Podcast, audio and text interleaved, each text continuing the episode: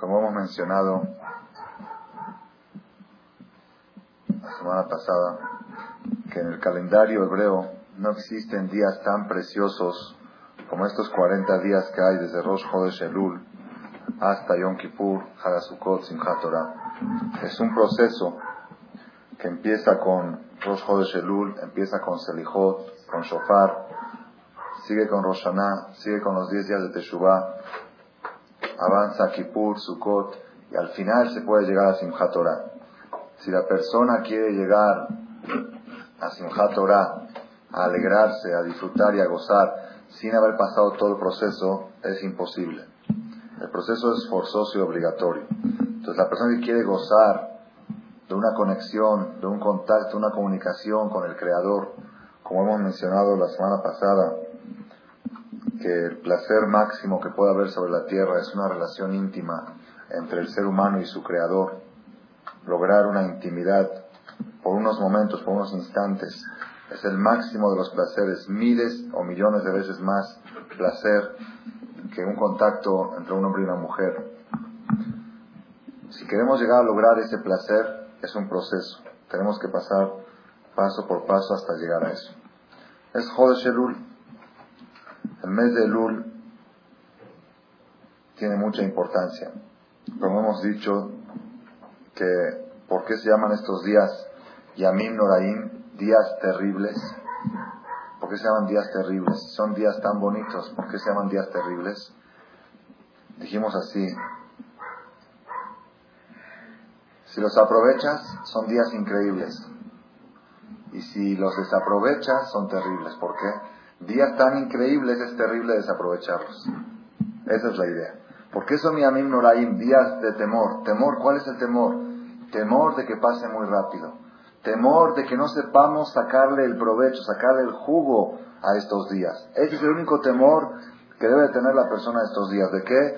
Que el hará no se encargue de tenernos muy distraídos, muy atareados, hasta que no sepamos cargar las energías y adquirir y obtener los beneficios que se pueden obtener de estos días.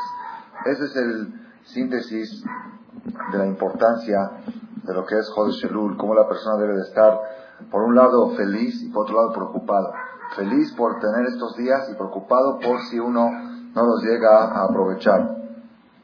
Dicen una comparación en el tiempo de antes, en Europa, la gente de negocios, había lo que se llamaba eh, semana de feria, semana o mes, un mes de mercado de feria, que venían de toda Europa o de todas las ciudades de alrededor y exponían sus mercancías y ahí se movía todo el comercio para todo el año. La persona preparaba mercancía o dinero para comprar mercancía y se iba a esa feria y el que hacía la buena venta o la buena compra ahí ya era el éxito del negocio de todo el año. Y los comerciantes se preparaban mucho para ese Yom HaShuk, para esos días tan importantes, porque sabían que de eso dependía su prosperidad. Entonces, si hace una mala compra, una mala inversión, perdió todo. Entonces, cuando se acercan los días de la feria, los días del mercado, esos días de exposición de las mercancías, ¿cómo están los comerciantes? ¿Contentos o tristes? Ah, muy bien dicho. Por un lado están contentos y felices porque ya llega, ya llega el mero momento que uno puede hacer buenos negocios. Y por otro lado está nervioso uno, ¿por qué? Por si va a ser un mal negocio, por si no va a saber aprovecharlo, por si no va a tener la oportunidad o no va a saber encontrar la ocasión para hacer la buena inversión. Esta es más o menos la situación que tenemos a Israel. Estos 40 días de Jodesh Elul son 40 días de mercado, 40 días de feria. ¿Qué mercancía se exhibe y qué mercancía se puede obtener? ¿Qué negocios se pueden hacer? Se puede adquirir energía espiritual, energía intelectual. La persona puede encontrar en estos 40 días una energía impresionante para cargarlo durante todo el año. Toda la felicidad tuya durante el año depende de cuánto cargaste tus energías en estos 40 días. Entonces, ¿cómo tenemos que estar nosotros estos 40 días? ¿Contentos o tristes? Como dijo aquí el Señor. Por un lado, contentos por tener esta oportunidad y por otro lado, estar preocupados, nerviosos por si no vamos a cargar suficientemente las por si no vamos a hacer una buena inversión y van a pasar estos días y ya después pasa Kippur y Sukkot y es mucho más difícil obtener esas cosas tan preciosas que ahora son fáciles de obtener. Ese es el síntesis de lo que es Jodesh Elul.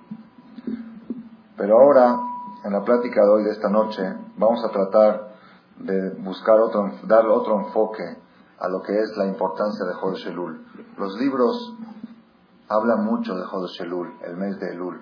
El mes de Elul es un mes muy importante. En Europa cuentan, Rabbi Israel Salant cuenta que eso era algo muy famoso y muy conocido en Europa, que cuando venía el Hazán en Shabbat y anunciaba la llegada de Jodesh Elul, porque un Shabbat antes de Rosh Hodesh se anuncia que el próximo tal día va a ser Rosh Hodesh. Cuando anunciaban que llegaba Jodesh Elul, toda la gente se conmocionaba, toda la gente se impresionaba, algunos temblaban, algunos se desmayaban, llega Jodesh Elul, llega el mes, ya, ya están las puertas del mes de Elul.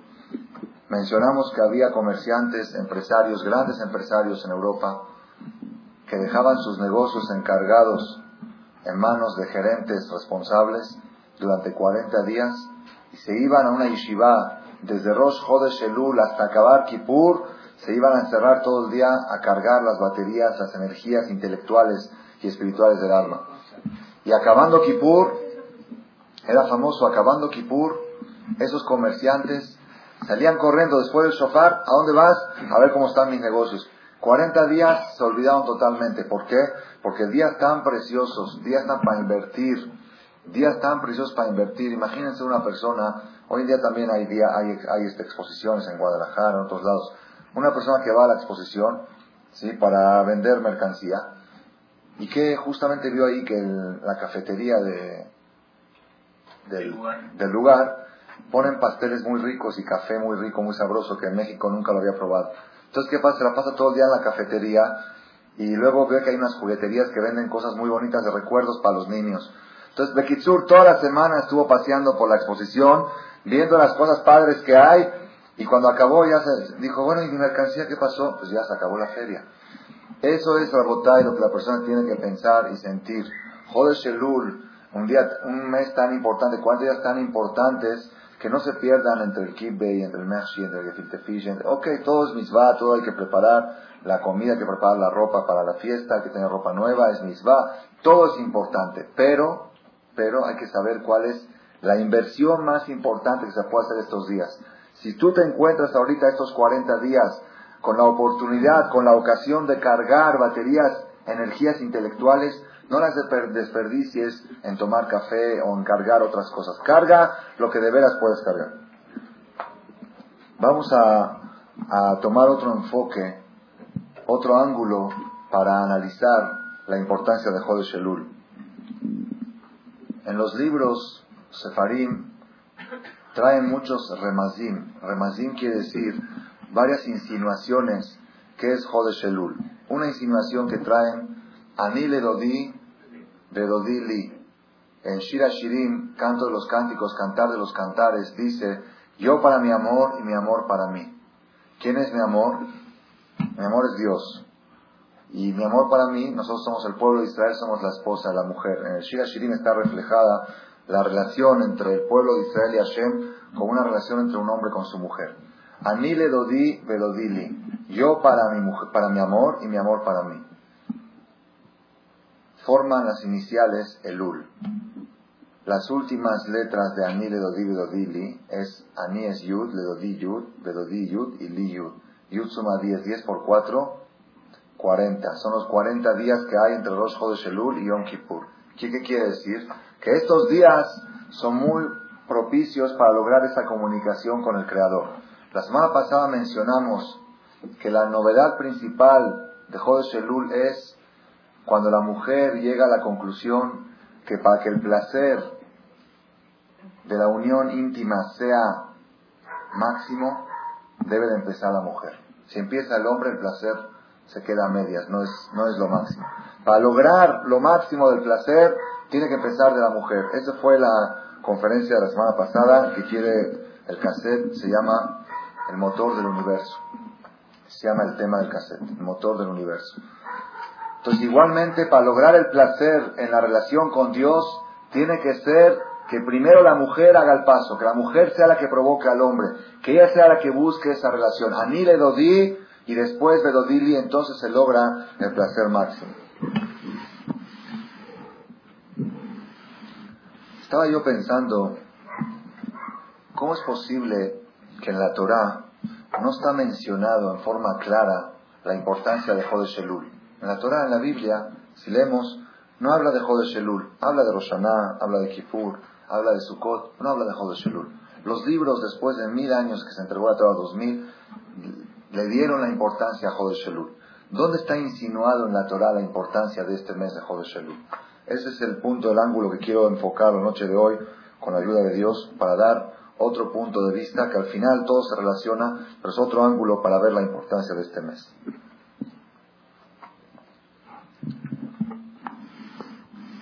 Hay un pasuk, un versículo en Eclesiastés, en Coelet, que dice así: Tov aharit davar mereshito. Tov aharit davar, traducción literal, es mejor el final de una cosa, mereshito, que su principio. Así dijo Shlomo Amelech, es mejor el final que el principio. Es mejor un buen final un buen principio. Y aquí trae el Talmud, cuenta, ustedes saben de que había cuatro rabinos talmúdicos, hace dos mil años el Talmud fue escrito, cuatro rabinos talmúdicos que intentaron subir al Pardés. Pardés es la Kabbalah, Pardés es ver cosas que con, que con el intelecto superficial no se alcanzan a ver, cosas de Kabbalah, cosas profundas, cosas relacionadas con el trono celestial, con, el, con la fuerza de la creación, lo que es la Kabbalah. La Kabbalah es muy delicado, muy, muy delicado, muy grave. Está prohibido asomarse a la Kabbalah antes de los 40 años, no de edad, de estudio. Después de 40 años de estudiar y de intelectualizarse, puede la persona empezar a asomarse a la Kabbalah y con cuidado, y con maestro, y a ver con qué maestro y con mucho cuidado, y con ciertas restricciones que trae en la Akdamá del libro de Jaim, tiene que privarse de esto y privarse del otro. No es fácil el acceso. Cuatro rabinos talmúdicos intentaron asomarse a la Kabbalah. Uno de ellos no lo pudo soportar y se murió, Ben Zoma. Otro de ellos entró y se volvió loco. Perdió la cordura, ya, perdió la cordura para siempre. Otro de ellos se llamaba Elisha, Elisha Ajer, en, se asomó, así se asomó a la Merkabah, se asomó al trono, al trono celestial y Kafar, renegó, se hizo ateo. Y el cuarto fue Rabbi Akiva, el único, Nichnas beshalom beyatzah beshalom. Entró bien y salió bien.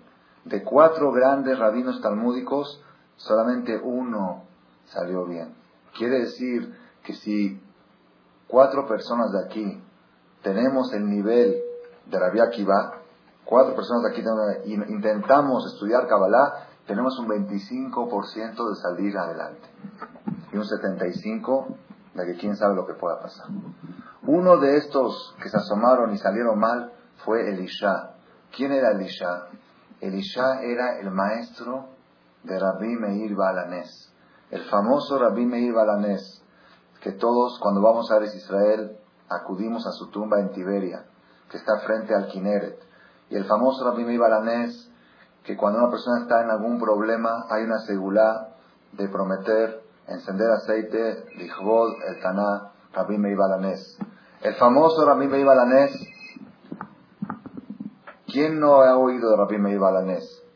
Cuando una persona, este tip no muchos lo saben, yo lo había oído, pero nunca le di importancia hasta que lo probé con mi propio cuerpo, con una persona, y es increíble, increíble. Hay un tip, hay una segulá, cuando a una persona se le perdió un objeto, se le perdió algo, no encuentras, y lo estás buscando y buscando y buscando, buscando hay una segula que la persona diga, yo prometo que si encuentro tal cosa, voy a prender aceite, el hijo de Tanal, aquí David Balanés, y voy a dar una cantidad para acá, lo que sea, no, no, es independiente. Yo lo he comprobado en mi persona, estaba yo aquí arriba en el cuarto y estaba buscando un chip de la computadora, algo chiquito así, que cuesta mil dólares. Así de chiquito que se conecta atrás, que sin eso no funciona el programa. Es algo para protección, para que no lo puedan copiar a los programas, le hacen un chip. Y ese chip me había costado el puro mil dólares costaba. Y como es tan chiquito, yo lo guardaba tanto que ya no lo encontré. De tan bien guardado que lo tenía, busqué, abrí cajones, me asomé, bajé. Es un cuartito, la cuarta parte de esta aquí arriba, la cuarta parte de este salón. Donde, por más, busqué por lo menos unas 15 horas y no lo encontré. Es algo caro y lo necesitaba aparte. Un viernes me vino a visitar a un rabino de Israel que estaba aquí en México. Tengo amistad con él.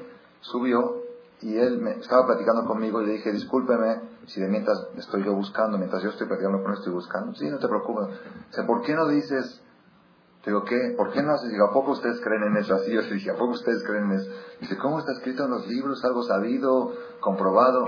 Dije, a ver, ¿cómo es la cosa? Dice, tú dame ahorita 20 dólares. Dame lo que quieras. Mejor dame lo que tengas en la bolsa, de acá. Y di, dije, vos, Rabí me iba a la mes para que encuentre yo esto.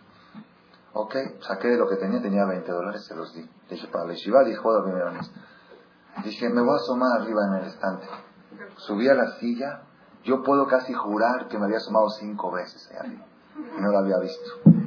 Así estaba sobrepuesto, ni siquiera tapado, ni siquiera cubierto arriba de un estante. Me subí a la silla, al momento no pasó medio minuto de que dije eso. Rabbi Meir tiene una fuerza impresionante.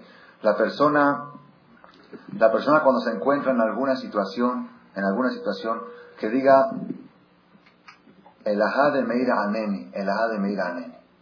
Dios de Meir, contéstame, Dios de Meir, contéstame y funciona. Tiene mucha fuerza Rabbi Meir Balanés. El otro día estaba buscando yo un archivo que se me perdió en la computadora. Ya es información, ya no es un objeto. Un archivo que lo escribí hace un año y no lo encontraba. Y dije, voy a probar a ver si funciona. No funciona. No sé si porque en informática no funciona Rabbi Meir Balanés o, o porque, porque ya está borrado y si está borrado pues no lo puedes encontrar. Uno dice, yo este yo eh, dono 20 dólares para mi balanés si encuentro sano mi coche incendiado. No, no funciona. No va a ser un milagro que se va a sanar. Entonces quizás el archivo está borrado y ya no hay forma de encontrarlo. Por si estaría en la computadora, quizás sí lo hubiera encontrado. Así que todavía no tengo pruebas si funciona el sistema en informática. Pero, volvemos al tema. Este gran rabino, Rabbi Meir Balanés, ¿quién era su maestro de Elisha Aher?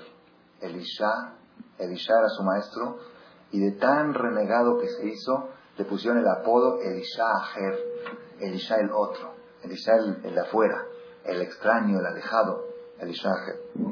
Cuenta acá el Midrash en Coelet sobre el pasuk este, Toba Harit Dabar Mereshito.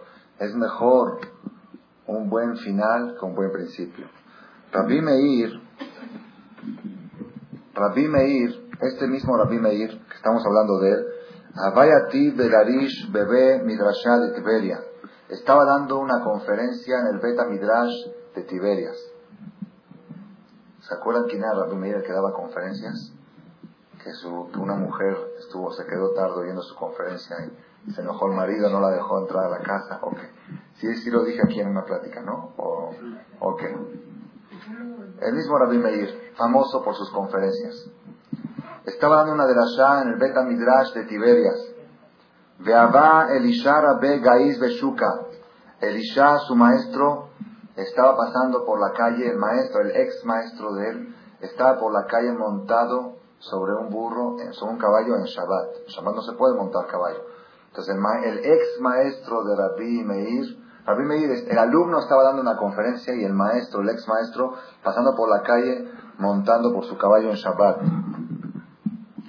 Imagínense el maestro en el coche en Shabbat y el alumno dando una clase. Le dijeron a Rabbi Meir, Elisha, tu maestro, está en la calle. Interrumpió la conferencia y bajó a saludarlo. Su maestro, tiene que respetarlo. Le preguntó el maestro al alumno, ¿qué estabas dando en la conferencia? Le dijo, Vashem Berach et Aharit Iob Mereshito. Entonces después le dijo, ¿qué más estabas dando en la conferencia? le dijo, está dando el pasuk, Tov Aharit Davar Mereshito. Es mejor un buen final que un buen principio. Estaba yo dando esa conferencia. Le dijo, ¿y cómo lo explicaste? ¿Qué explicaste sobre este pasuk? Que es mejor un buen final que un buen principio. Dice así, Adam Hay gente que hace negocios en su juventud y le va mal. Y en su vejez le fue bien. Entonces, un negocio que al principio te fue mal y al final le fue bien, pues valió la pena, ¿verdad o no? Otra explicación, hay gente que trae hijos en su juventud y va a minar, le salen malos, o mueren acá traen, o trae hijos en su vejez y esos hijos viven Toba Haritabar. Otro ejemplo, hay gente que son rasha en su juventud y después en su vejez hacen obras de bien y corrigen, se hacen tzadik, entonces es mejor un buen final con buen principio. Y así trae varios ejemplos. ¿Qué quiere decir? Quiere decir, como está escrito en el Midrash,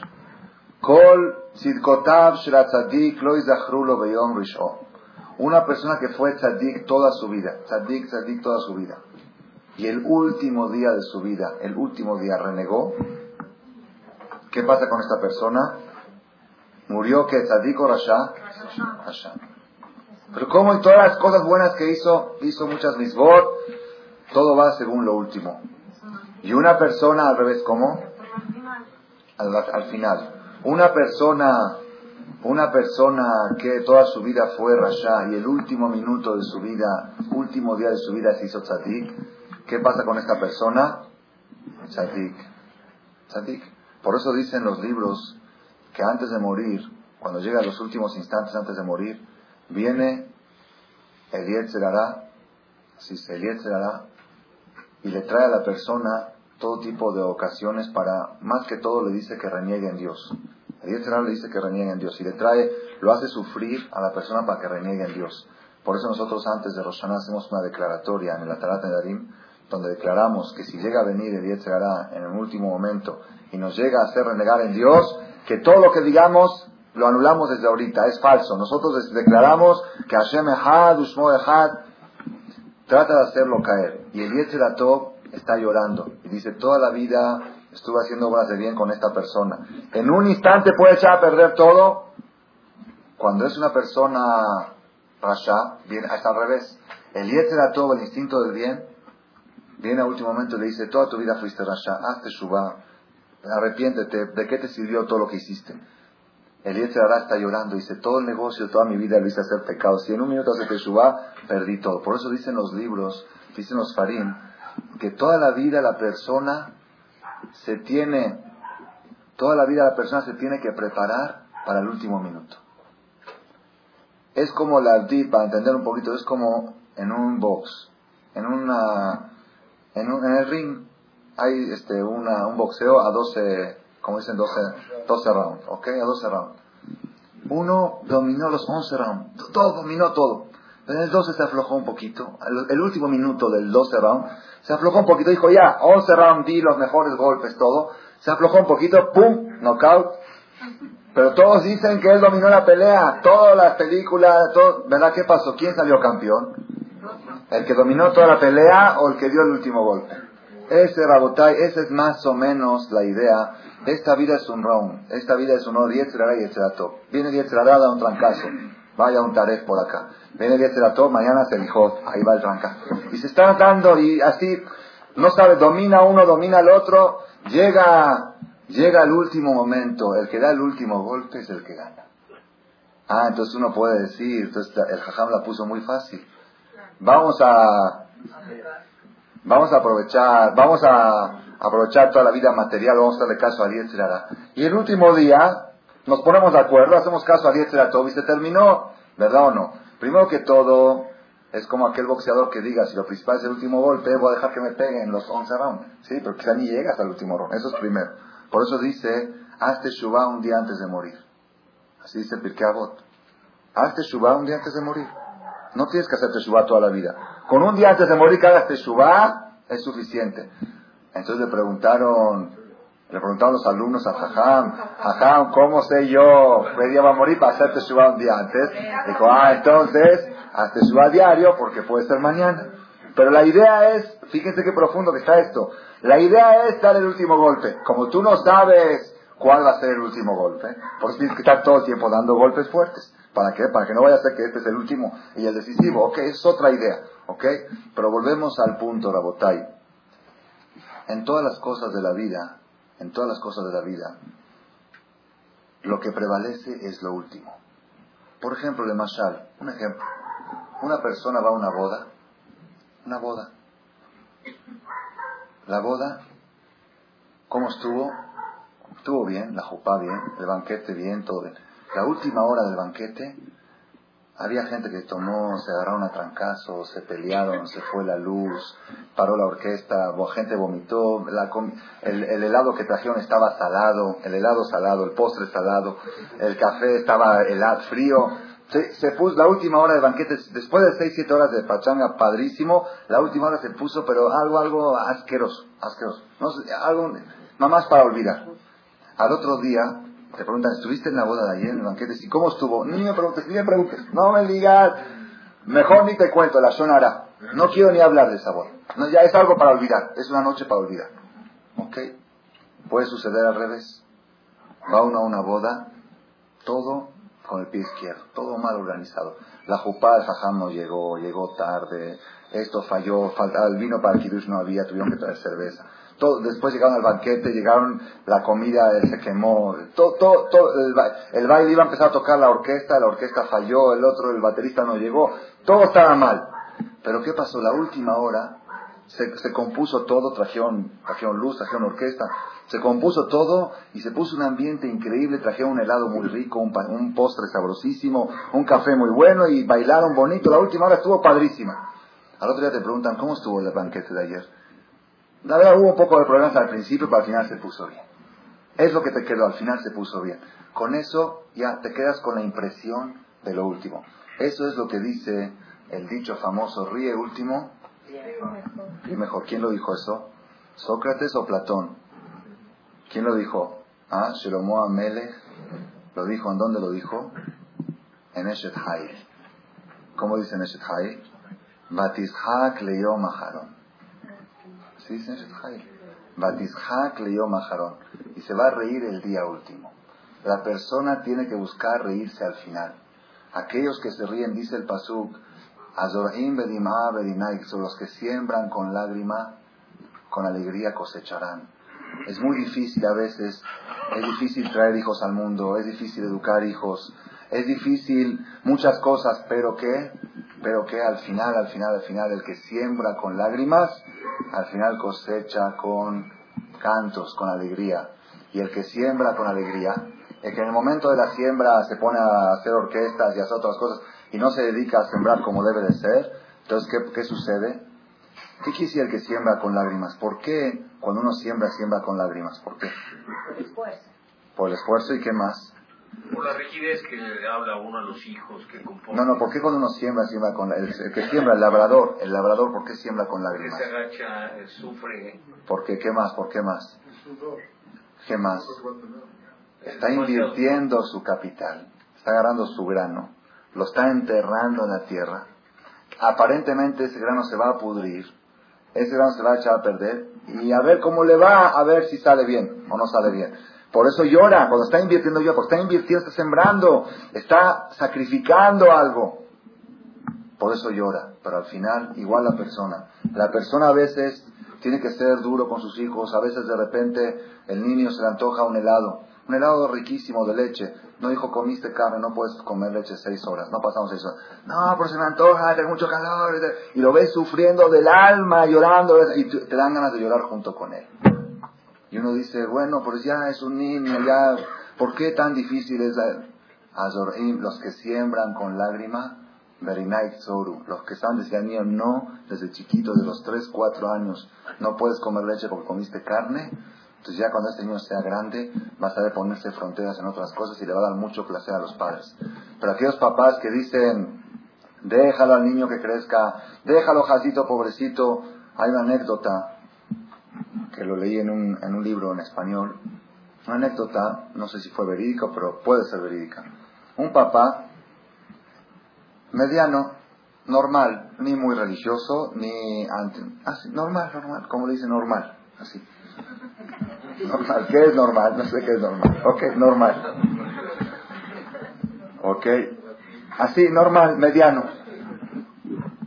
Ese papá es, quiere llevar a su hijo a Selijot para que el hijo conozca a Selijot porque Selijot es una costumbre muy buena de pararse a Selijot en la madrugada, es una costumbre que tiene mucha tradición.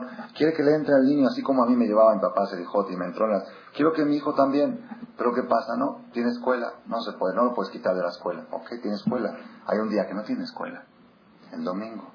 Voy a aprovechar el domingo a llevar a mi hijo a Selijot.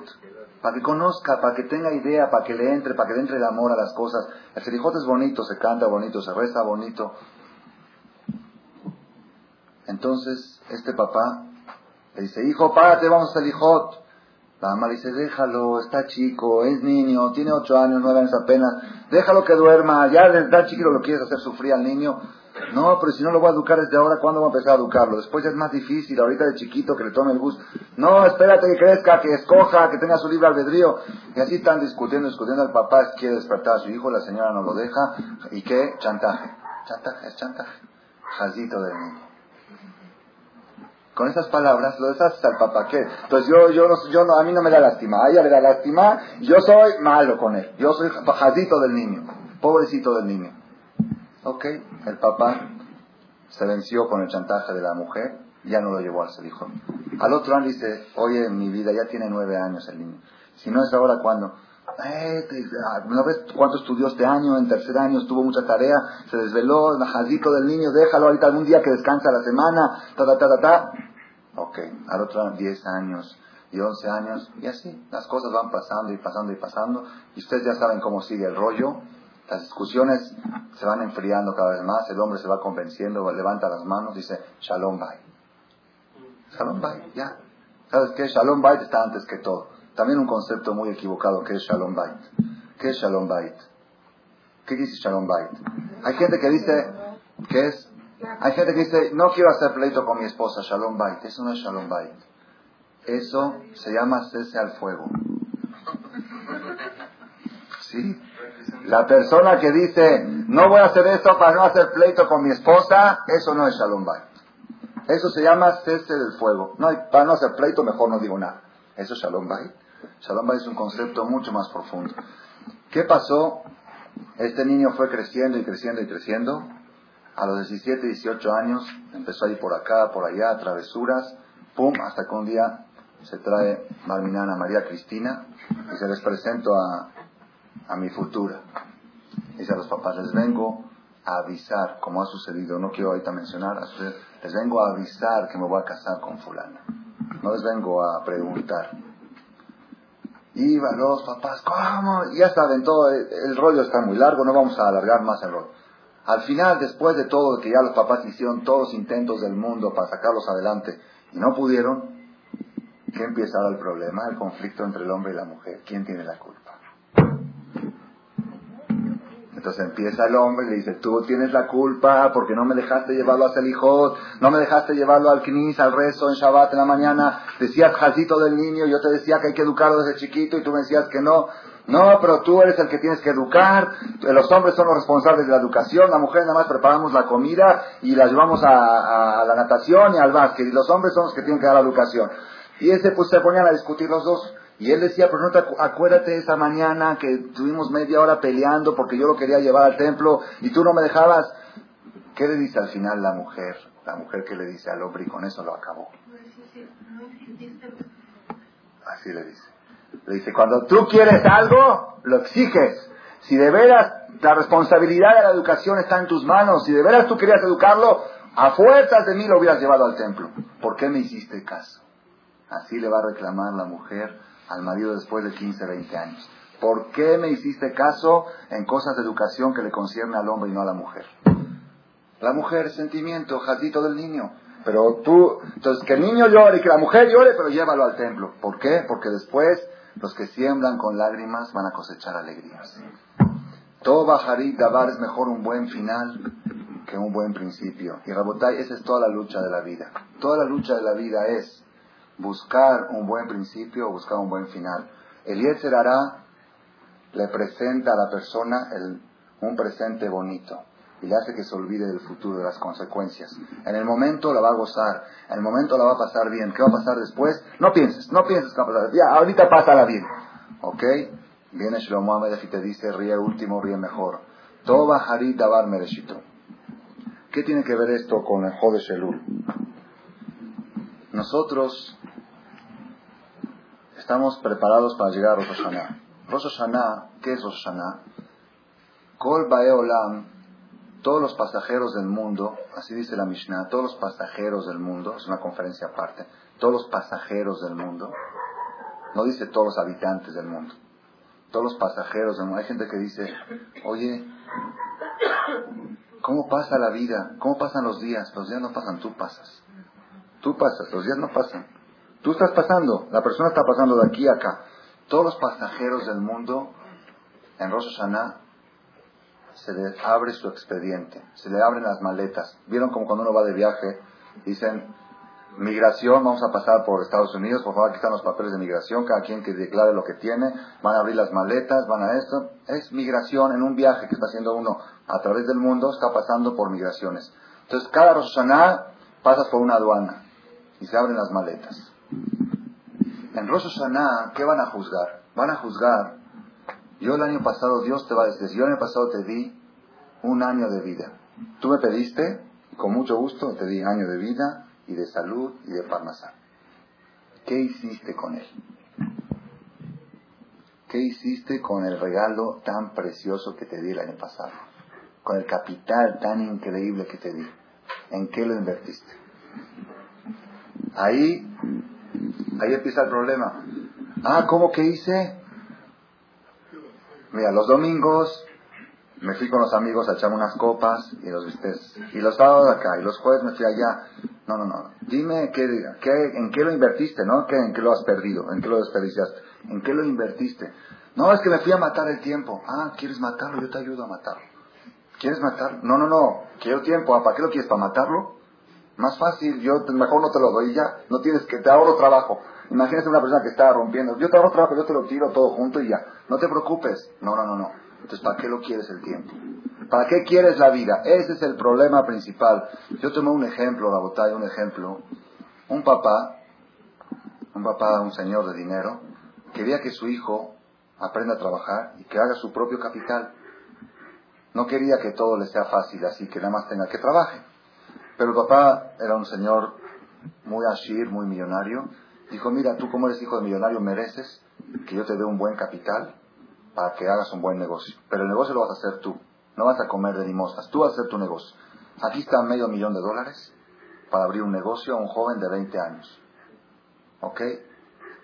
El año que viene, como hoy, hacemos balance del negocio. Si va bien, te doy otro medio millón para que sigas creciendo. Y si no, a ver, este joven, por primera vez en su vida, vio un tanto dinero junto. Antes le pedía, papá, dame 100 dólares, dame 50. De repente, pum, una cantidad tan grande a su disposición, con tarjeta de crédito, con todo. Lo primero que hizo fue a festejarlo. Fue a festejarlo con sus amigos de que va a abrir su negocio. Entonces, ese festejo le costó 20, 30 mil dólares. Se llevó a todos a fin de un fin de semana, los llevó a, ya se gastó parte del capital en festejar, en celebrar el hecho que ya tiene ese capital. Después que ya lo festejó, Ok, se, fue a comprar un carro como acorde a un empresario importante. Tiene que tener un carro de 40, 50 mil dólares, no un carro cualquiera. Con su celular, con su satélite. Luego todos compró sus computadoras y todo. Y se fue en camino entre una cosa y otra, una comida con un cliente, una comida de Kitsur, y el papá le advirtió, no compres mercancía a crédito. No compres, para eso te di capital compra de contado, no te pongas en deudas, no esto, no le vendas a fulano, le puso todas las, todas las reglas. Este joven se ensegreció por el capital que tenía y lo empezó a gastar y a gastar y a gastar y a gastar. Y la mercancía la compró a crédito y se fabricaba en la fábrica, más o menos vendía a clientes que ya saben que nunca pagan, pero como así, clientes fáciles. Tekitsur, en síntesis, de repente se volteó tiene 50 mil dólares. De todo el capital, 50 mil dólares. Lo que debe, mejor ni hablemos, lo que debe la fábrica, en efectivo tiene 50 y que es lo peor, falta un mes para que venza el año que le dio el padre. Y en un mes va a venir el papá y va a a ver, ¿cómo va tu negocio? A ver si te vuelvo a dar otra vez el capital. Y este se volvió loco. ¿Qué hago ahora? ¿Qué hago? ¿Qué hago? Fue con un amigo, le dijo, te voy a dar un consejo. Vamos a dar los últimos 50 que tienes, el último mes, y vamos a estructurar bien de veras el negocio y vamos a empezar, aunque ya 11 meses fallaste, 450 mil se ponen a la basura, pero los últimos 50 vamos a invertirlos bien, vamos a ser fuertes para cuando venga tu papá que vea que hay movimiento y le te vas a disculpar con él de que estás en números rojos, pero que vea que el negocio está en crecimiento. En crecimiento te va a volver a invertir. Y así fue. El último mes se pusieron duro a trabajar, hicieron contactos por acá, por allá, agarraron el dinero, lo invirtieron bien. Movimiento, llegó el día que el papá, a ver, tu, el balance dijo, me da mucha pena, papá, la verdad, se me perdió la gran parte del capital y todo, pero fíjate, el negocio está, está bien, está creciendo.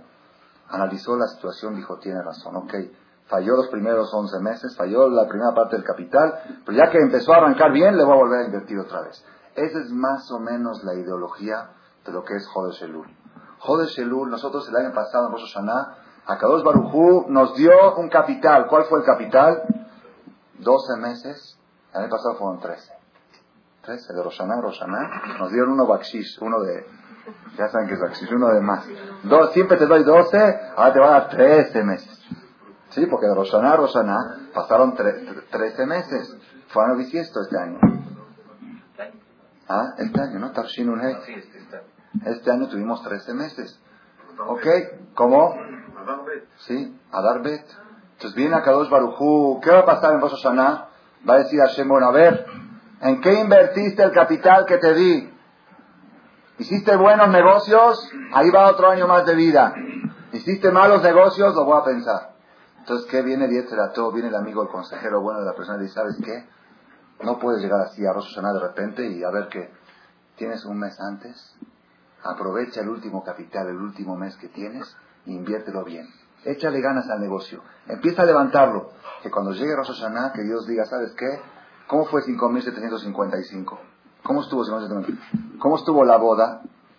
El primer mes del año, después de Kippur, se fue a celebrar. Acabando Kippur, se fue al baile de Kippur y se fue. Hay gente, yo conozco una persona que reza muy fuerte en Kippur y tiene el boleto para Acapulco al otro día, a la mañana. Ya, ya pasó los nervios, ya. Ya, ya, ya, ya me dio, ya. Entonces ya se fue a celebrar. Hay gente así, cada quien tiene su mentalidad. Pasó Kippur, pasó Sukkot. ¿Cómo estuvo el año pasado, octubre, noviembre? lo Alem. Diciembre, vacaciones, se fue quién sabe a dónde. Enero ya perdió, la, perdió el ritmo, ya no vino a rezar con Minyan, ya no puso tefilín, ya, ya el kosher, como ya estuvo de vacaciones, de vacaciones hay huelga de kosher, porque no ni modo que va a estar buscando kosher a cada parte de punta del mundo donde voy. Entonces ya vino enero, después febrero, Bamián llegó semana Shehuaranta, llegó, ¿sí? Y así empieza a hacer el balance de todo el año. 5.755 van Minan que no abran el expediente, que no lo abran. Van lo abren. Uno peor que el otro, un mes peor que el otro. ¿Qué pasa? Llega Jodeselul. ¿Qué es Jodeselul? La última hora del banquete. Si la última hora del banquete estuvo bonita, ok, se puede decir que hubo problemas, pero al final dicen, ¿cómo estuvo, cómo estuvo 5.755? Muchos problemas, pero al final acabó bien, acabó bien. Acabó bien, dale otro año de vida. Esa es la idea de Jodesh Elul. Jodesh Elul no es solamente prepararse para Rosh y Kippur. Jodesh Elul es sellar el año 5.755 con una buena inversión, con un buen negocio, que valga la pena, que Dios diga a esta persona vale la pena darle vida. Esa es la idea que quería, el ángulo, el punto de vista, que quería Toba Harit Dabar Mereshito. Es mejor un buen final que buen principio. Ok, si el principio estuvo mal, si el medio estuvo mal, pero terminó bien, cuando Akadosh Baljú abre nuestro expediente, vamos a decir, fíjate la última hoja. La última hoja, está buena, ¿no? Mira, me paré a hijo todas las mañanas. Tú sabes que a mí me gusta mucho la cama. Y sabes lo que es para mí pararme 45 minutos antes. Es difícil. Y Baruch Hashem, me paré antes de lo habitual, no interesa. Selijot está escrito que tiene que ser en la madrugada. En la madrugada. Pero dijo mi maestro, Rabben David, que cada quien tiene su madrugada. La madrugada normal de las personas normales que se paran a las 6 de la mañana, entonces madrugar es a las 5. Por eso en Alajá dice que es bueno en la madrugada antes que salga el sol, porque toda la gente se paraba a la salida del sol, entonces una hora antes de la salida del sol es madrugada. Pero la gente que todo el año se para a las 8 de la mañana para llegar al Miñán de las ocho y media de Marcela, que es el Miñán más tarde del mundo, no sé si del mundo, pero de México, el más tarde, ok, ahora si se para siete y media, media hora antes, ¿sabes lo que es para mí Dios 40 días, 40 minutos menos de dormir? ¿Sabes lo que es para mí ese esfuerzo? Ese expediente quiero que veas, ese, ese, ese, último archivo, ese sí quiero que lo abran. Todos los demás que no lo abran. Todo bajarita, bar, es mejor un buen final con un buen principio. Rabotai, todos están preguntando en estos momentos, ok, todos queremos ahora echar a andar el negocio. Queremos echar a andar el negocio. ¿Cómo se hace? Un tip, ya les dije, es el ijot. Pero todos entendemos que no es nada más pararse a el ijot y estar. Hay que buscar cuál, cómo se echa a andar el negocio. y tenemos que analizar un punto muy importante. La persona, la persona en Jodesh Elul, ¿qué es lo que debe hacer en Jodesh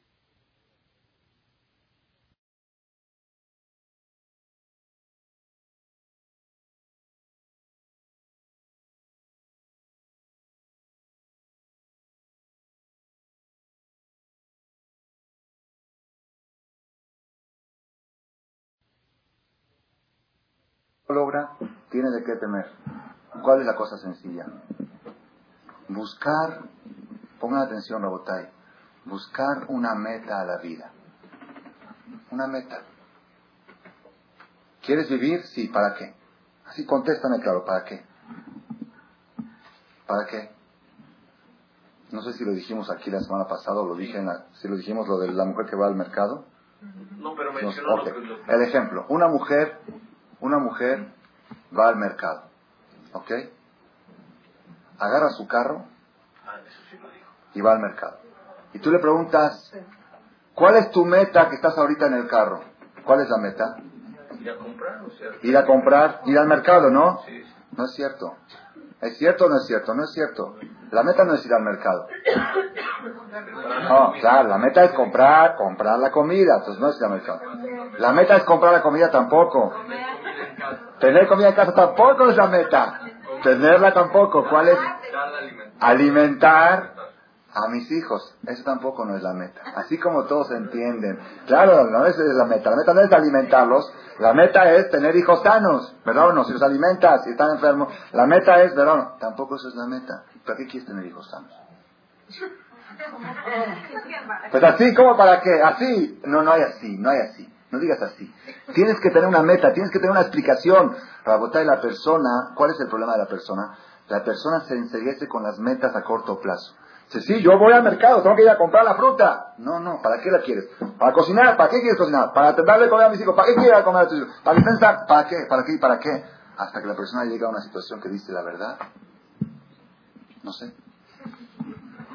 No sé. Ok. Aunque la persona diga no sé, nada más que aunque tenga la pregunta, si la persona tiene la pregunta del para qué, Dios le va a ayudar a encontrar la respuesta. ¿Cuál es el problema más grave? El problema más grave es que la persona ni siquiera tiene la pregunta. La persona no le... ¿Cómo para qué? Pues para vivir. ¿Para qué quieres vivir? A ver, ¿para qué quieres vivir? Pues para vivir. Hay un, hay un relato famoso que vale la pena repetirlo, aunque ya muchos lo han oído seguro. Cuentan que un gran emperador, un gran rey, iba con su ejército en la, conquistando el mundo y pasó por al lado de un río. Y en ese río vio a un pescador, un señor, que estaba descansando tomando sol aire, y luego se despertó, pescó un pez, lo cocinó, se lo comió, se volvió a echar una siesta. Y se metió luego al agua, se zambulló. Al otro día pasó el emperador y vio lo mismo. Al otro día pasó lo mismo. Dijo, una persona joven, de 25 años, tiene y sabe pescar porque la primera caña que echaba le daba. Se tiene, tiene mano para pescar. Dijo, Haram, Haram que está así, se le acercó y dijo, ¿tú qué haces? Dice, eso. Me paro a las nueve de la mañana, me pongo a pescar, luego me acuesto una siesta, luego me meto a nadar, así y así. dijo, ¿por qué? ¿Por qué no eres más inteligente? ¿Por qué no te pones a pescar con ganas, así, tres, cuatro, cinco horas? Sacas 10 kilos de pescados, 20 kilos, y dice, ¿qué hago con 20 kilos? No me los puedo comer. Dice, no, no, no te los vas a comer los vendes, ¿y qué hago con el dinero? Dice, te compras una gallina. con 20 kilos de pescado te compras una gallina. ¿Y qué hago con la gallina? Ah, la gallina pone huevos. ¿Qué hago con los huevos? Los vendes. ¿Y qué te compras? Otra gallina. Ya cuando tengas un gallinero, ya puedes empezar a, vender huevos. Y dice, ¿qué hago con ese dinero? Ah, ya te compras un rancho. Con un rancho, ¿qué haces? Ya tienes vacas y tienes borregos. Si luego, luego vendes la carne y vendes la leche y la trasquila, le empezó a hacer todo el plan, el plan, estaba media hora platicando cómo va a ser. Si después, ¿qué hago? Dice, después, ya, ya que tienes un poco de capital, te construyes tu casa. Construyes tu casa, ¿ya? Luego, ¿qué haces? Luego la decoras, la arreglas, luego te compras tu carro. Y así le fue haciendo el plan. Y después, ya, ok, ya construí mi casa. ¿Y después qué hago? Dice, después te, te construyes tu casa en Acapulco. ¿Sí? O, en Cuernavaca. Dice, ¿y qué? Dice, bueno, eso ya después, después de 10, 15, 20 años que ya de veras, ya le echaste ganas y tuviste capital. Si te fue muy bien, ya puedes construir tu casa en Acapulco. Dice, ¿dónde? Dice, ahí cerca del mar te compras un, un terreno y la haces así. Sí, y después que, dice, después que ya construiste la casa de Acapulco y la decoraste y la arreglaste todo, ¿y qué haces? Te vas un fin de semana ahí. Sí, ¿qué haces? Dice, te agarras una cervecita un, y te pones a comer pescado al lado del mar y así descansando, rico. Dice, es lo que estoy haciendo ahorita. Y todo lo que tú me prometes es quizás si me va bien. Y yo lo estoy haciendo ahorita sin problema. Después de 20 años me estás prometiendo algo que quizás, si tengo mucha suerte, lo voy a llegar a hacer. La ¿qué quiere decir? Es, un, es una cosa chistosa y todo. Pero, este chiste, todos se ríen, pero es para llorar. ¿Por qué? Porque es, es la realidad. Es la realidad. Las personas trabajan durísimo. ¿Para qué trabajas tan duro? Para mis hijos. ¿Y por qué descuidas a tus hijos? la, persona la persona trabaja para sus hijos y descuida a sus hijos por su trabajo. Entonces ya él mismo no sabe. Ahí, ahí está el problema cuando uno pierde el norte. Hay gente que dice que hay que tener dinero el dinero es bueno, porque cuando uno tiene dinero, tiene más salud. ¿Por qué? Una vez estaba yo en un hospital, fui a, fui a Jolima, una persona, y tuvo una, una, emergencia y tuvieron que hacer una operación, costó 150 millones de pesos la operación. Entonces me pidieron que vaya a rezar, así, fui ahí, un señor joven, estaban sus hijos ahí, sus hijos muy trabajadores, Mashallah, Milenara, no sé si son muy ricos, tienen 4 o 5 millones de dólares en efectivo, ellos no, no sé si son ricos, porque ya saben que rico es otra cosa. ¿Sí? Pero eh, más o menos en efectivo es lo que tienen. Lo que dicen que tienen, quizá tienen más o quizá menos. Pero entonces estábamos ahí en el, en el cuarto dando, rezando Teilín, y después de platicando dice, ¿ya ves para qué se necesita el dinero? Si no, ¿cómo pagamos esta operación? Dije, ¿para eso quieres el dinero? ¿Para eso quieres el dinero? La gente, pongan atención, la gente trabaja para conseguir dinero para resolver los problemas de salud que el trabajo provoca. Y quizá con el dinero los pueda resolver. ¿Ya entendieron lo que está pasando? La persona dice que con teniendo más dinero estoy más respaldado para tener salud. Entonces, ¿por qué invierte tanta salud para obtener ese dinero? Entonces, ¿qué quiere decir? Que la persona pierde el rumbo, pierde el norte. No, no, no entra al caso ahorita, Rabotay. Yo le contesté a esa persona otra cosa. Le dije, si no tuvieras dinero, quizá no te hubieran mandado ese golpe, porque Dios no le manda a una persona algo que no lo puede soportar. Pero como dice, todos nos tiene dinero, dale una operación, todos nos tiene para pagar. ¿Sí? Ok, quizá el dinero, así es, usted, Dios es justo. Una persona, una persona que merece sufrir un problema de salud, pero no merece sufrir un problema económico, y ese problema de salud le va a costar un problema económico, y no lo tiene, entonces Dios dice, ¿sabes qué? Aunque merece el problema de salud, pero como no merece el económico, entonces no le mandes el problema de salud. Pero este que en lo económico no lo va a sentir porque Mashallah le hará 1200, ahí van los 150, entonces mándale el problema. Entonces quizá el dinero te perjudicó, ok, no es el tema ahorita, lo quiero decir es otra cosa. El problema más importante, el problema más importante de la vida, ¿saben cuál es? ¿Para qué quiero vivir? Ese es el problema. ¿Para qué quiero la vida? Una vez leí un artículo de un psicólogo judío que cuenta ahí en ese artículo, trae una carta que le escribió una niña de 16 años. Una niña de 16 años le escribió una carta al psicólogo. ¿Qué le dice la niña? Dice, estoy muy angustiada y no puedo disfrutar de la vida, no puedo gozar de la vida. ¿Por qué? Dice, ¿cómo puedo gozar de la vida sabiendo que algún día voy a morir? Dice, cuando yo voy a la playa y veo a jóvenes brincando y jugando y divirtiéndose. Digo, ¿cómo esta gente se puede divertir Si saben que algún día van a estar enterrados debajo de la tierra. Así le pregunta la niña al psicólogo. Entonces el psicólogo se pone a analizar cuál es la equivocación de esta niña. ¿Cuál es el error de ella? El error de ella, miren, miren, para que veamos por qué necesitamos llegar a la Torah. La psicología sabe analizar la mente humana, sabe analizar el ser humano. ¿Cuál es el error? Está, está muy equivocada esta. ¿Por qué está muy equivocada? A ver, díganos por qué está muy equivocada. Dice, está muy equivocada porque ella cree que ese problema es un problema personal de ella. Ella tiene que saber que es algo universal. La muerte es algo universal. Entonces, que que es algo universal, ya deja de ser un problema. ¿Entendieron cómo, cuál es la, solución que le dio? ¿Quién tiene razón, el psicólogo o la niña? Los dos están equivocados. Los dos están equivocados. La niña estaba angustiada, está equivocada. Y el psicólogo, la respuesta que le dio, está más equivocado que ella. El que estaba Rabim Chotim. Ahí dice, Tzarat Rabim Hatzin Otro dice, Tzarat Rabim. ¿Qué es Dice, el problema de muchos es consuelo de tontos. ¿Cómo dicen? Consuelo de tontos. ¿Qué es universal? qué, qué, respuesta? Es universal.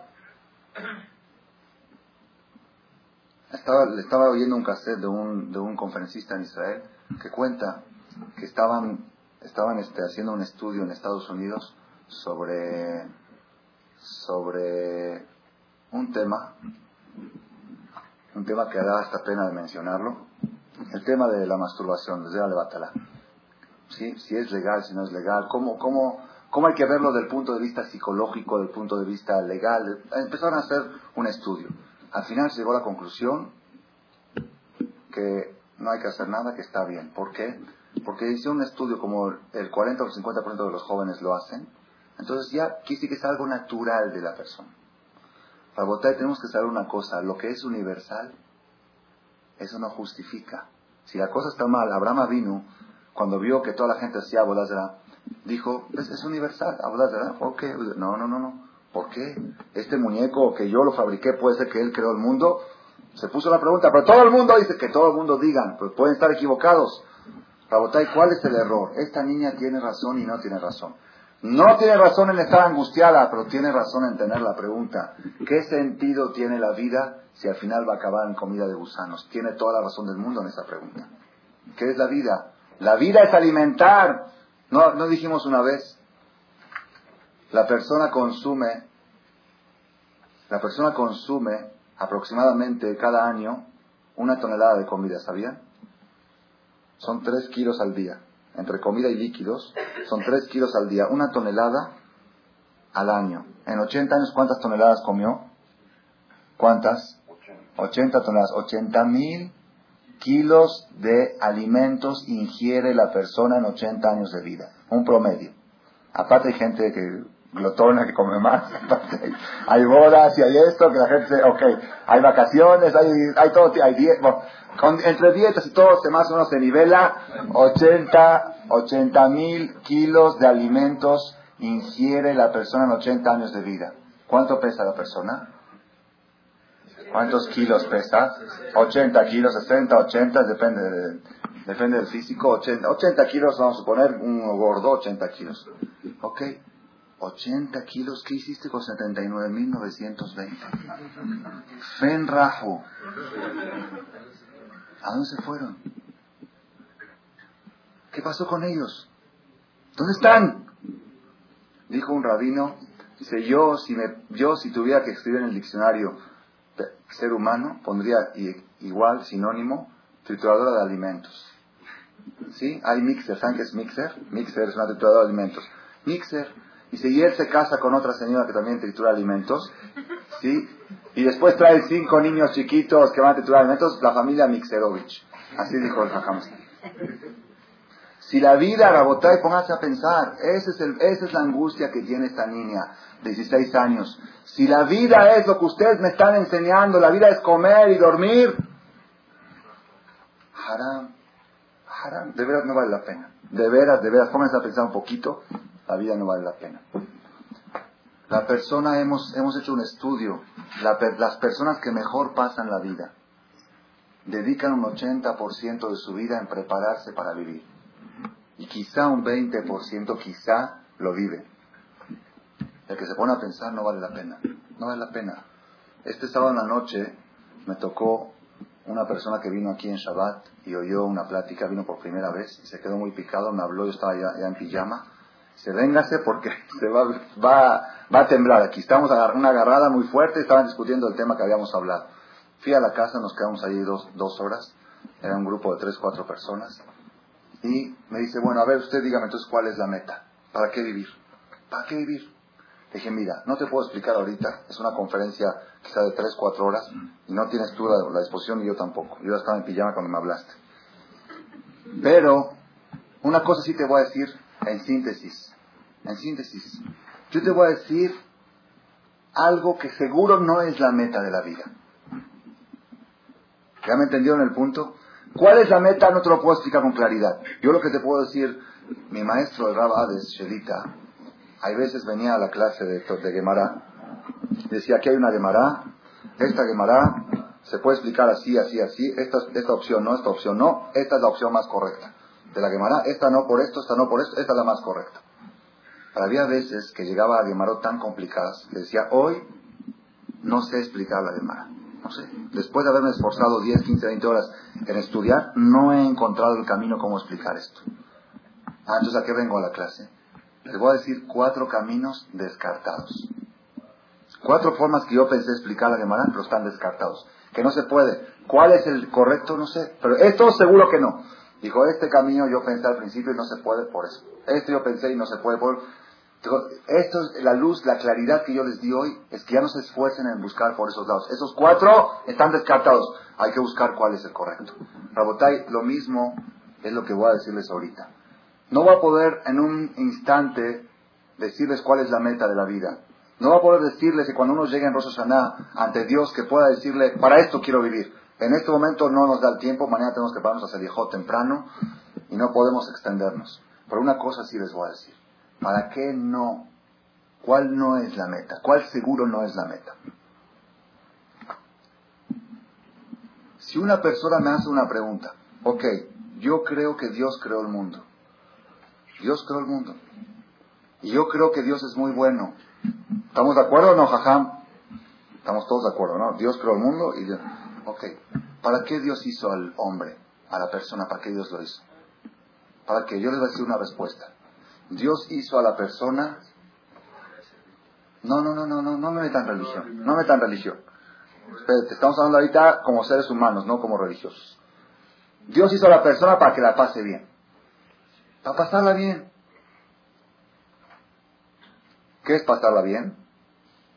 Unos buenos platillos, unas mujeres, sexo, diversiones, para pasarla bien, para comer, para dormir, para divertirse. Dios es muy bueno, Dios quiere que yo me divierta. ¿O no? ¿Dios no es bueno? ¿A poco Dios quiere que yo esté así en un restaurante viendo cómo el voy come la carne taref y yo decir, no, no, yo voy a comer pura lechuga? O lechuga tampoco porque tiene gusanos, voy a comer jitomate. ¿A poco eso es lo que Dios quiere, que yo sufra? Dios quiere que yo la pase bien. ¿Y qué es pasarla bien? Pasarla bien es comer, dormir, sexo. ¿Quién de ustedes me puede dar una prueba científica, científica, no religiosa, científica, que no es posible que el ser humano haya sido creado para eso? Una prueba irrefutable, no de religión, no de la Torah, sin libros, de lógica, lógica humana. ¿Por qué no podemos pensar que todo el chiste de la vida es eso, tener hijos sanos para qué? Para que coman, para que duerman, para que tengan sexo, para que la pasen bien y que traigan otros hijos que hagan lo mismo, que coman, que duerman, que tengan sexo y que la pasen bien y que tengan otros hijos que lo mismo. ¿Por qué no? ¿Por qué no? Esa es la vida, eso es vivir. Vivir es eso. Vivir es pasar 80, 90 años, divertirse y pasarla muy bien. ¿Por qué no? Una prueba lógica. ¿Cuál? ¿Tenemos el cerebro para disfrutar mejor? Pues claro, con el cerebro hicimos, hicimos coches, hicimos aviones. ¿Ah? Rabotay, les voy a decir la respuesta en breve porque ya se hace tarde. En breve. ¿Cuál? No moriríamos. ¿No moriríamos? Entonces no, tienes que salvar a otros, no puedes tú solito. Es muy egoísta. Tú disfruta 90 años y deja que otros disfruten. Como dicen los jóvenes a los papás, ustedes ya hicieron su vida. Ahorita váyanse al Moshav de Kenny, váyanse al Leshel y déjenos pasar la vida y déjenos tranquilos a nosotros ahora. No es justo que yo tenga que perjudicar mi juventud porque mi papá está viejo, ahorita que aguantarlo. Que se vaya ahí, él ya hizo su vida. Ahí está la respuesta. ¿eh? Usted oyó mi conferencia en otro lugar, otra ocasión. Rabotay, pongan atención. Esa es la mejor respuesta científica. Sexualmente y estomacalmente y físicamente y materialmente, el animal lo hace mejor. No hay ninguna duda. ¿Quién disfruta más del sexo, el animal o el ser humano? El, gato, si se le antoja una gata en la calle, ¿se tiene que esconder? La tiene que llevar acá, escondida a los padres, que los padres no le digan nada y que no lo vea de fulano. No. Se le antojó, se la echó ahí, se divirtió y se fue. Rabotay. Uno me dijo, no, pero el gato come, come comida podrida de la, del bote de basura. ¿Comida podrida? Pregúntale al gato, los mejores manjares del mundo come. Pregúntale si puedes hablar con él. ¿Por qué me dieron tanto? No sé, le dieron un bote de basura lleno de, de, huesos de pollo y huesos de carne. Eso es la mejor comida del mundo. Yo lo he visto con mis ojos. Con mis ojos lo he visto en un conjunto en Cuernavaca. Tenía yo un grupo de alumnos en Polanco que se tardaron cinco años en hacer un conjunto. Pleitos, corajes, problemas, dificultades económicas. El arquitecto dio un presupuesto y se fue cuatro veces más alto, como es lo normal. Ellos no estaban preparados y venían conmigo y que haga shalom entre ellos y se peleaban por las, por las estas y por las otras discusiones un sufrimiento, un zar, un zar. Algunos de ellos les costaba mucho, no tenían condición económica, pero como era un grupo se metieron y les costó mucho sudor y lágrimas hasta que llegaron Baruch Hashem a inaugurar Beshato va, discusiones y dos albercas y una alberca así separados y mixtos y conjuntos religiosos. Todo, todo, hasta que Baruch Hashem llegaron un día, ya estrenaron, inauguraron, Besimha, trajeron Mezuzá, todo muy bien. Después de dos, tres meses o un tiempo me dijeron, acá no quiere pasar un fin de semana, ahí no hay nadie ahorita, están todas acá. me prestaba una casa, fui a pasar un fin de semana. El domingo en la mañana me paré a decir Shahrit. Y mientras estoy con el tejerín puesto, ¿qué veo? Veo, así como lo están oyendo, ¿eh? un gatito güerito. Sí, así, ¿sí?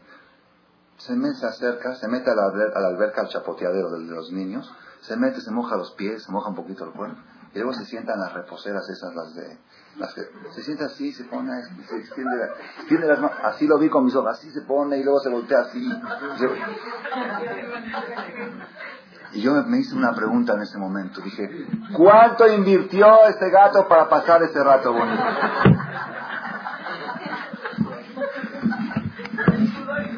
Rabotay, si Dios quisiera que seamos felices sexualmente y físicamente, nos hubiera hecho gatitos, hubiéramos sido más felices, se los aseguro, no hay duda de eso, no hay duda, de veras que no hay duda. Piénsenlo bien, no hay duda. No hay, los gatos no tienen cheques devueltos, no tiene que la esposa, que, se peleó con la esposa, que no le dio la raya, que no le dio el gasto, que el súper, que subió el aceite, que subió la, el gato, ¿ustedes creen que los animales se dan cuenta que subió la comida en el mercado? Que hay inflación, que hay la devaluación, no, Nada, ellos... Ah, vino el portero y lo corrió al gato. ¿Lo corrió? ¿Qué hizo? Se fue al conjunto de al lado. Ustedes se ríen. Una vez, de la Tishbi, de la Tishbi, sin comparación, una vez, una vez un día entre semana, un día miércoles, yo necesitaba descansar, estaba muy así, necesitaba descansar, y una persona me dijo, váyase a Cuernavaca de la mañana hasta la noche y regresar así, solito.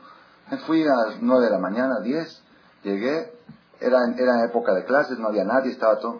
Entro, sí, entré, me, metí ahí a descansar, así adentro de la casa. De repente, ¿qué veo? Veo entrar y giros Goim en short, con camiseta, con entran, todo. ¿Qué pasó? Había torneo de tenis organizado por el portero. Me consta. No les, les estoy les puedo decir, vayan y chequenlo. Torneo de tenis pagado, cobraba la entrada cinco pesos, dos pesos, no se lo cobraba, y padrísimo, luego alberca, carrera de natación. Digo, Ribonosherolam, los patrones están rompiendo la cabeza para conseguir el pez para el mantenimiento de Cuernavaca y el portero está ahí organizando un torneo de tenis. ¿Qué pasó, Rabotay? Es el mundo volteado. Si Dios quisiera, Si Dios quisiera que nosotros disfrutemos materialmente, no nos hubiera hecho como nos, hizo. Dice Shlomo Amelech en Kohelet, Yosif Dat, Yosif Mahol, más inteligencia, más dolor. Cuanto más inteligentes somos, más, menos disfrutamos de este mundo. Entonces, ¿para qué Dios nos dio, para qué esa maldita suerte de tener inteligencia? ¿Para qué? ¿Por qué no nos hizo los porteros de Cuernavaca? Rabotay, ustedes se ríen, pero hay que ponerse a pensar un poquito, Rabotay. Ese es, ese es, por eso les dije, hoy, la noche de hoy, no les voy a demostrar cuál es la meta de la creación. Pero una cosa sí seguro, para comer, para dormir y para sexo, para eso no fuimos creados. ¿Por qué? Porque Dios no es tan malo, no es tan malvado de hacernos con inteligencia para que suframos tanto. Si nos quisiera hacer disfrutar, nos hubiera hecho perritos, gatitos, caballos, yeguas, y hubiéramos sido porteros, o porteros, muy bien dicho. Hubiéramos sido felices. Entonces, Rabotay, eso es Jode Shelul. Jode Shelul, Toba Harit Bar Mereshito. Es mejor un buen final con buen principio. Si nosotros en Jode Shelul empezamos a buscar una causa para vivir, empezamos a buscar una meta en nuestra vida, un fin, una cosa que valga la pena, que se justifique todo este esfuerzo, todo este sacrificio. Entonces, cuando llegue Rosh Hashanah y le digamos a Hashem, Hashem, danos un año más de vida, va a decir con mucho gusto, tú sí a ti, en ti, en ti conviene invertir, porque tú tienes una causa, tienes una causa noble, sabes para qué la quieres. Con esta vida que todos tengamos de Hashem, que va de Hatimat de Tuvim Shalom. Anunciamos a Botay que la conferencia va a ser a las nueve y cuarto por motivo de Selijot, de nueve y cuarto a diez y cuarto todos los martes. Tefilat Arvid Kominian en el Betanidrash. Gracias por su atención a este shiur del Rav Malech. Les recordamos que pueden visitar la nueva página de shemtov.org en el internet www.shemtov.org. Actualmente la página cuenta con varias secciones. Noticias sobre las actividades de Shem a nivel mundial, escuchar o bajar las últimas conferencias del Rav Malek, escuchar o bajar la alhaja del día, imprimir o estudiar desde su computadora la perashá de las semanas, estudio diario de Gemara, Daf Yomi en español, sincronizar su iPod con podcast, un manual para crear su propio CD de las conferencias que existen en la red, adquirir libros con entregas internacionales, con la metodología del Rav Malek de español, fonética y hebreo simultáneamente, así como ubicar las ciudades en donde se reparten CDs a nivel mundial. Es que la misbot y muchas gracias.